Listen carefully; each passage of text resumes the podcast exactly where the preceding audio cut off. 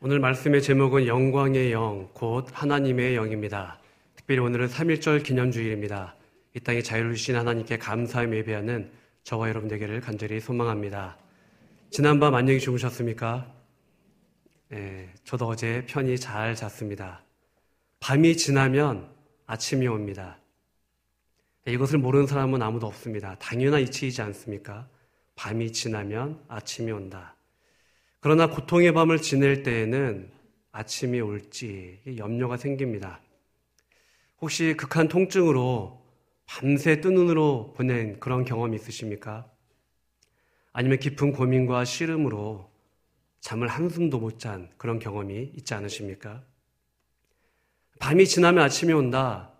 이것은 누구나 다 아는 사실입니다. 그러나 인생의 어두운 밤, 고통의 밤을 지낼 때에는 과연 태양이 뜰까 의심이 생기기도 하죠.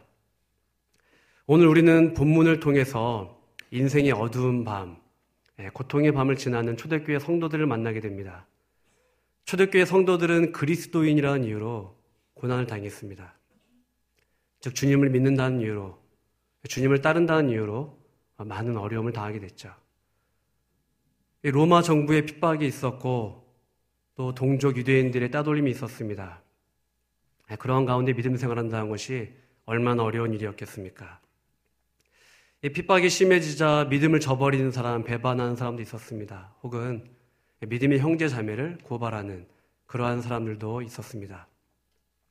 고통이 극에 달하게 되자 성도들은 아마 이런 질문을 했을 것 같습니다. 하나님, 왜 저 악, 그리고 악인들을 가만히 두십니까? 왜 하나님은 성도들의 고통을 외면하십니까? 과연 하나님 살아계신 분 맞으십니까? 하나님이 우리 가운데 역사하시는 분이 맞으십니까? 아마 깊은 고통 중에 이러한 질문들을 충분히 했을 법합니다. 이 무렵에 베드로 사도는 성도들에게 고통의 이유에 대해서 설명합니다. 그리고 성도들을 위로하죠. 그리고 흔들리는 세상 가운데 또 고난 중에 있는 성도들에게 우리가 이 땅에서 무엇을 붙잡아야 하는지, 무엇을 바라봐야 하는지 참 소망에 대해서 이야기합니다. 예, 그런 면에서 베드로 전설을 소망의 서신, 희망의 서신, 위로의 서신이라고 부르기도 합니다. 본문 12절에 보면 불시험이란 단어가 나옵니다. 즉 신앙생활 하다 보면은 이해할 수 없는 고난, 아픔, 어려움, 불같은 시험이 있다라는 이야기예요. 예, 대한민국 초창기에도 많은 성도들이 믿다가 환란과 핍박과 어려움 가운데 있었습니다. 또 심지어 우리 선조들 중에는 믿기 때문에 순교하는 그런 분들도 계셨습니다. 지금 우리는 하나님의 은혜로 비교적 자유롭게 신앙생활하고 있습니다. 그럼에도 불구하고 성도님들의 삶을 면면히 들여다보면 참 고통과 아픔 가운데 살아가는 성도님들을 많이 만나게 됩니다. 인생이 우리의 뜻과 계획대로 잘 되지 않습니다. 자녀들의 문제를 보십시오. 부모님들의 바람과 소망, 뜻대로, 계획대로 잘 되지 않습니다. 때때로 자녀의 문제로 눈물 흘리시는 분들 많이 목격하게 됩니다. 또 행복해야 될 가정, 또 교회 공동체가 관계로 어그러지고 시기와 다툼이 생기기도 합니다. 그러니까 관계도 내 마음대로 안 돼요. 직장과 학교 생활, 사업, 이것도 굉장히 어려운 일입니다. 실패하기도 하고, 부도 맞기도 하고, 또 부모님의 건강에 악화로 또 눈물 흘리시는 그런 분들도 계시죠. 그런데 우리를 정말 당혹스럽게 하는 것은 내가 믿음 생활 열심히 하는데 생기는 고통의 문제입니다. 믿음 생활 잘하면 좀 뭔가 형통하고 잘 돼야 되는 거 아닙니까? 내 자신의 삶도 그러고 우리의 자녀들도 좀 성공하면 얼마나 좋습니까? 그렇게 안 믿는 사람들에게 예수님이 돼야 복 받는다. 예수님이 돼야 잘 된다. 그러면서 전도도 하고 하나님께 영광 돌릴 수 있는 거 아닙니까? 초대교회 시절 많은 사람들이 고통의 문제로 흔들렸습니다. 베드로 사도는 그 고통에는 분명히 이유가 있다라고 얘기하고 있어요. 12절 초반에 보면은 너희를 연단하려고 라는 말이 있습니다. 너희를 연단하려고. 즉, 성도들 삶 가운데 왜 고난이 있는가? 왜 아픔이 있는가? 결국에는 지금은 고통스럽고 힘들지만은 연단하기 위함이다. 라고 베드로 사도는 이야기하고 있습니다. 네, 그럼에도 불구하고 우리가 막상 고통과 고난 중에 있을 때에는 이 고통의 의미가 잘 보이지 않습니다. 느껴지지 않죠. 시간이 지난 다음에는 아, 그래서 고통이 있었나 보다. 아픔이 있었나 보다. 이렇게 이해하지만은 우리가 깊은 고난과 절망 가운데 있을 때에는 하나님의 일하심이 잘 느껴지지 않습니다. 하나님이 보이지 않죠. 끝이 보이지 않는 어두운 터널을 지나갈 때 언제쯤 이것이 회복될까? 언제쯤 끝날까? 그러면서 우리의 믿음이 흔들리기도 합니다. 베드로 사도는 지난날 주님을 향한 믿음과 충성에 대해서 호언장담했습니다. 주님, 모든 사람들이 주를 떠나고 배반할지라도 나는 떠나지 않겠습니다. 저는 심지어 목숨을 걸고서라도 주님을 따르겠습니다. 그렇게 자신감 있게 얘기했죠. 그러나 베드로는 두려움 앞에 주님을 모른다고 세 번이나 부인하게 됩니다. 낙심하고 절망한 베드로는 제자의 삶, 사명자의 삶을 저버리고 다시 바닷가로 향하게 됩니다. 무너졌던 베드로, 실망과 절망에 빠졌던 베드로를 일으켰던 두 가지 사건이 있는데 첫 번째는 예수 그리스도의 부활 사건입니다. 그리고 두 번째는 성령 충만의 역사입니다. 베드로는 주님이 부활하신 이후에 아 죽음이 끝이 아니구나. 내가 그토록 두려워했더니 죽음이 끝이 아니구나라는 사실을 깨닫게 되죠. 그리고 성령이 충만한 베드로는 성령께서 그의 마음과 생각을 주관하실 때에 담대하게 주의 복음을 전하게 됩니다. 즉 성령 충만한 베드로 주님의 부활을 목격한 베드로는 이전날 베드로가 아니었습니다. 세월이 흘러 나이 든 베드로는 자신의 삶에 대해서 회상해 보게 됩니다. 그리고 나이 든 베드로는 고통의 의미에 대해서 다시 한번 생각해 보게 되죠. 이게 젊은 날에는 고통의 의미가 잘 보이지 않습니다. 그러나 여기 앉아 계신 분들 중에 이제 세상을 좀 많이 사신 분들은 아, 그때 그 시절 그랬지. 이렇게 생각하지 않으십니까? 나이 든 베드로는 고통의 의미를 묵상해 보면서 아, 하나님이 연단하시는 과정이었구나.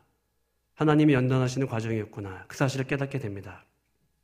고통과 고난의 의미를 깨닫게 된 베드로는 흔들리는 초대교회 성도들에게 이렇게 이야기합니다. 12절에 보면은 고난과 시험을 이상하게 여기지 마십시오. 고난과 시험 다 의미가 있습니다.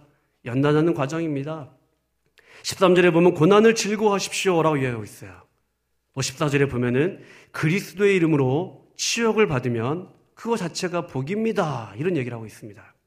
근데 말씀을 준비하면서 저 스스로도 한번 질문을 해봤습니다. 고난을 즐거워하고 기뻐하고 감사하는 게 가능한 일인가? 또 그리스도를 위하여 그리스도의 이름으로 치욕당하는 것, 내가 부끄러워지는 것, 내가 고난당하는 것, 이것이 정말 복일까라는 질문을 던지게 되었죠. 성도들이 고난과 시험 가운데에 즐거워하고 감사할 수 있는 이유가 바로 14절에 있습니다. 14절 후반에 보면 이런 말씀이 있습니다. 영광의 영, 곧 하나님의 영이 너희 위에 계심이라.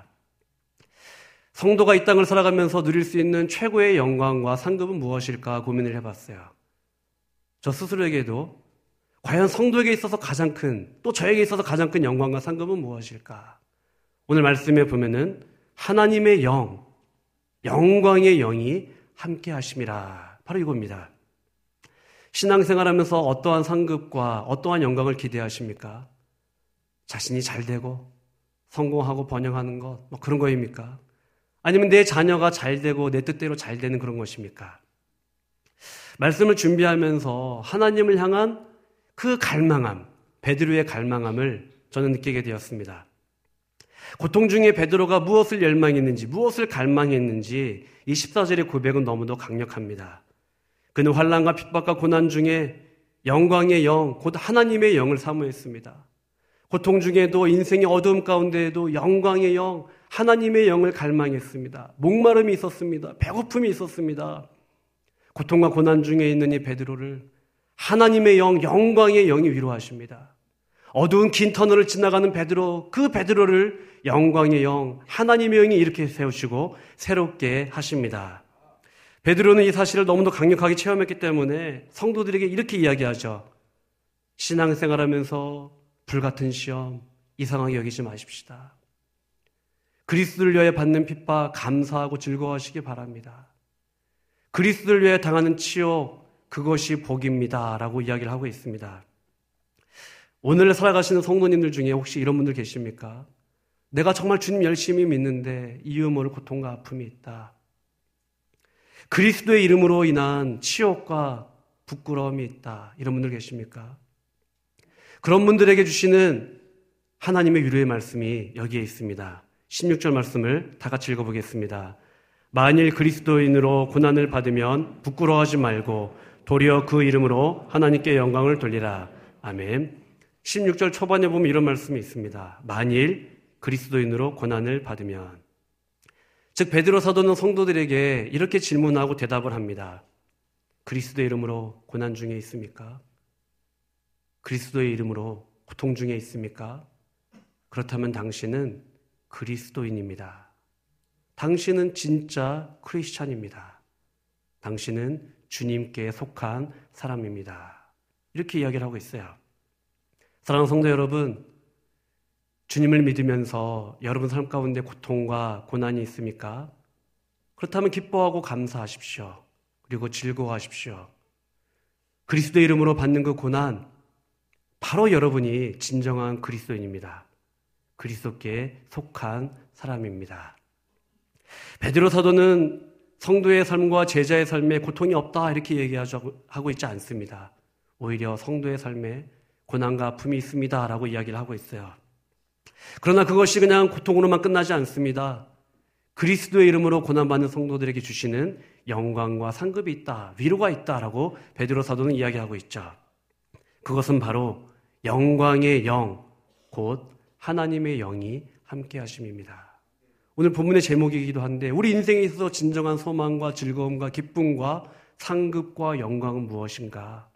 바로 영광의 영, 곧 하나님의 영이 함께 하심입니다. 고통과 고난 중에 낙심하고 지친 베드로를 영광의 영이 일으키십니다. 실망하고 다시는 일어설 수 없을 것 같았는데 하나님의 영이 베드로를 새롭게 하십니다. 베드로는 살아가면서 자신의 정체성이 있었습니다. 그것은 바로 그리스도인입니다. 나는 그리스도인이다. 나는 그리스도께 속한 사람이다. 나는 그리스도인, 그리스도께 속한 사람이기 때문에 그리스도를 인하여 내가 고난받는 것, 이것은 내 기쁨이다. 내 자랑이다. 내 영광이다. 그러한 믿음의 고백을 하게 됩니다. 성도가 그리스도 이름으로 고난을 당하는 것, 이것은 영광이 맞습니다. 그러나 자신의 이기심과 탐욕 때문에 고난을 당한다. 이것은 어리석고 부끄러운 일입니다. 15절을 다 같이 읽어보겠습니다. 너희 중에 누구든지 살인이나 도둑질이나 악행이나 남의 일을 간섭하는 자로 고난을 받지 말려니와 베드로 사도는 초대교회 성도들에게 괜한 시기와 다툼으로 고난받지 마십시오라고 이야기하고 있어요. 쓸데없이 다른 사람 일에 참견하여서 고난받는 것 그것은 그리스도의 이름으로 받는 고난이 아닙니다. 지금 많은 성도들이 고통 가운데 있는데 그 고통과 고난의 이유를 잘 구분하라는 거예요. 성도들이 과연 그리스도 이름으로 고난을 받는지 아니면 자신의 이기심과 탐욕과 정욕과 감정을 조절하지 못하는 분노 때문에 그 어리석음으로 부끄러움 때문에 고난을 받게 되는지 이것을 잘 구분하십시오라고 이야기를 하고 있습니다. 17절과 18절에 보면 심판에 대한 이야기를 하는데 다 같이 읽어보겠습니다. 하나님의 집에서 심판을 시작할 때가 되었나니 만일 우리에게 먼저 하면 하나님의 복음을 순종하지 아니하는 자들의 그 마지막은 어떠하며 또 의인이 겨우 구원을 받으면 경건하지 아니한 자와 죄인은 어디에 서리요? 베드로는 하나님의 심판이 멀지 않았습니다라고 이야기하고 있어요. 17절 초반에 보면은 하나님의 집에서 심판을 시작할 때가 되었나니라고 이야기합니다.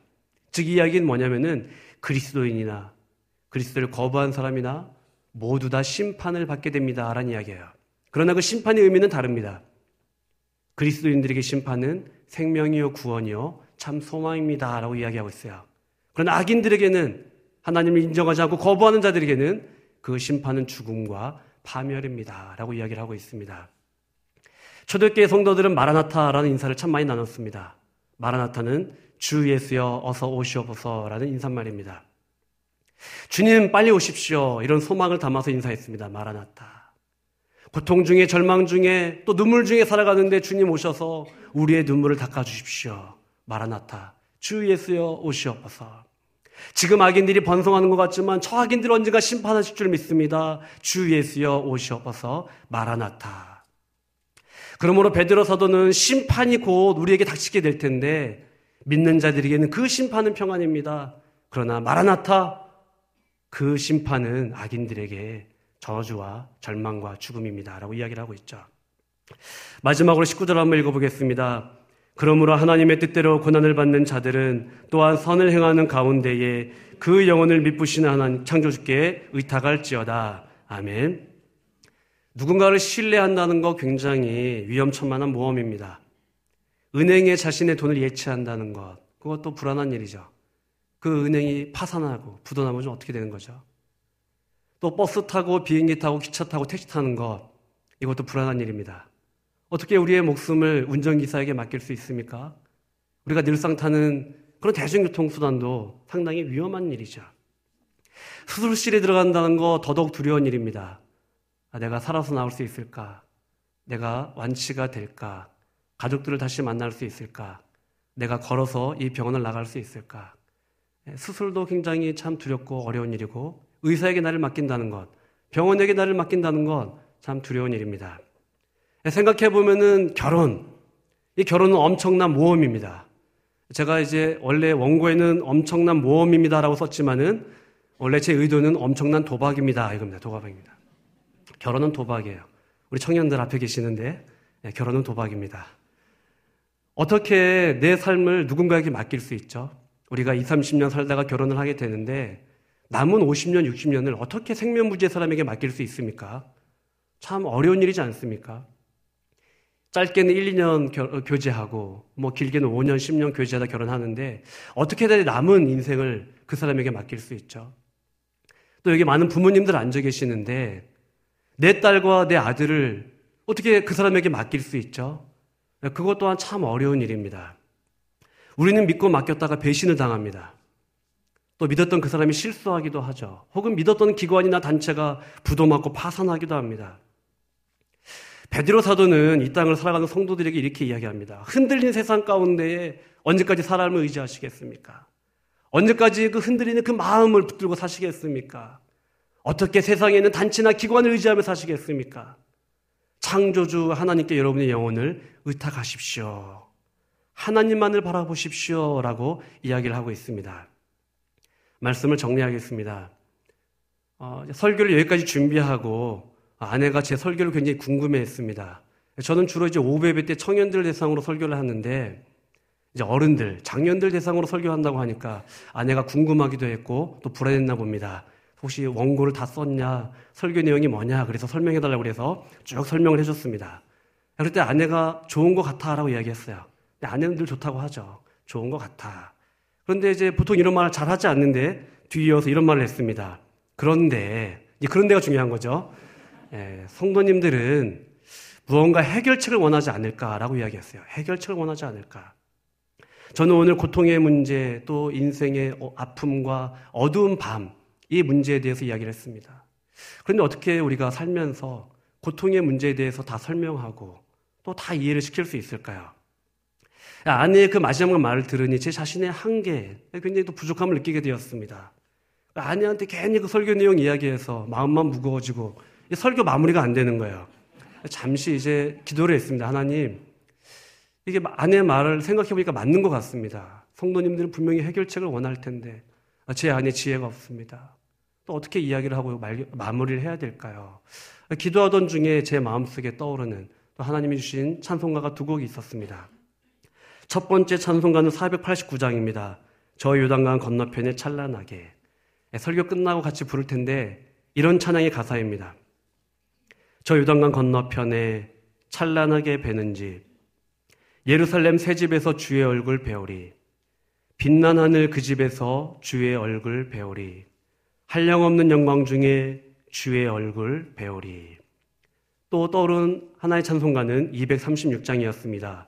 우리 모든 수고 끝나 우리 모든 수고 끝나 세상 장막 벗고서 모든 근심 걱정 사라진 후에 주를 뵙고 모든 성도 함께 면류관을 쓰리라. 새 예루살렘에서. 성도들이 함께 올 때 기뻐 노래하리라. 새 예루살렘, 새 예루살렘. 호산나를 높이 불러 왕의 왕을 맞으리. 새 예루살렘에서. 아멘. 베드로 사도는 예수 그리스도의 이름으로 받는 그 고난 즐거워하고 기뻐하고 감사하십시오라고 이야기를 하고 있습니다. 왜냐하면 그리스도의 이름으로 고난을 받을 때에 영광의 영, 곧 하나님의 영이 함께 하시기 때문입니다. 라고 이야기하고 있어요. 삶 가운데 고통당할 수 있습니다. 그리스도 이름으로 고난당할 수 있습니다. 그러나 기뻐하고 즐거워하시기 바랍니다. 왜냐하면 영광의 영, 곧 하나님의 영이 저와 여러분과 함께 하시기 때문입니다. 또한 우리가 고난을 통해서 그리스도 이름으로 받는 고난을 통해서 우리는 한 가지 사실을 확인하게 됩니다. 아, 내가 그리스도인이구나. 내가 그리스도께 속한 사람이구나. 내가 그리스도의 이름으로 고난을 당하는 것, 내가 크리스찬이구나. 이것을 확인할 수 있는 증표이기도 합니다. 사랑하는 성도 여러분, 우리가 이 땅을 살아가는데 또 어둠의 밤, 또 고통의 밤을 맞이할 수 있습니다. 그러나 그 언젠가는 우리는 이 육신의 장막을 벗어버리고 하나님 앞에 서게 될 것입니다. 그리고 하나님께서 모든 눈물을 닦아 주실 것입니다. 이 땅을 살아가면서 의심의 안개, 참 하나님이 보이지 않는다, 느껴지지 않는다, 내 삶이 이해가 되지 않는다. 그러나 하나님 앞에 섰을 때 의심의 안개 구름 다 거치고 참 위로와 평강이 넘칠 줄 믿습니다. 밤이 지나면 아침이 옵니다. 밤이 지나면 아침이 옵니다. 그러나 인생의 어두운 밤, 고통의 밤을 지날 때에는 그 아침이 언제 올지 잘 알 수가 없죠. 그럼에도 불구하고 그리스도의 이름으로 고난당하는 성도들에게 주신 하나님의 약속의 말씀이 여기에 있습니다. 영광의 영, 곧 하나님의 영이 함께 하십니다. 그 창조주 하나님, 우리 아바 아버지 되신 하나님을 바라보면서 그 하나님께 우리의 영혼을 의탁하면서 이 믿음의 길, 또 때로는 어두운 밤, 고통의 밤을 지나가는 저와 여러분 되길 간절히 소망합니다. 기도하겠습니다. 하나님 감사합니다. 우리에게 새 생명과 호흡을 주심에 감사를 드립니다. 여기까지 인도해 주심에 더욱 감사를 드립니다. 모든 것이 하나님의 은혜와 사랑입니다. 그러나 뜻하지 않는 고난과 이해할 수 없는 고통의 문제로 연약한 우리들은 낙심하고 흔들리기도 합니다. 우리를 긍휼히 여겨 주시옵소서. 그리스도의 이름으로 받는 고난과 고통 중에 영광의 영, 곧 하나님의 영이 함께 하심으로 참 위로와 평안을 누리게 하여 주시옵소서. 진정한 소망이 무엇인지 깨닫게 하시고 우리의 모든 것을 아시는 창조주 하나님 아바 아버지께 우리의 모든 것을 맡기는 삶 되게 하여 주시옵소서. 하나님을 갈망하게 하여 주옵소서. 하나님을 신뢰하는 우리 모두가 되게 하여 주시옵소서. 우리 주 예수 그리스도 이름으로 기도합니다. 아멘.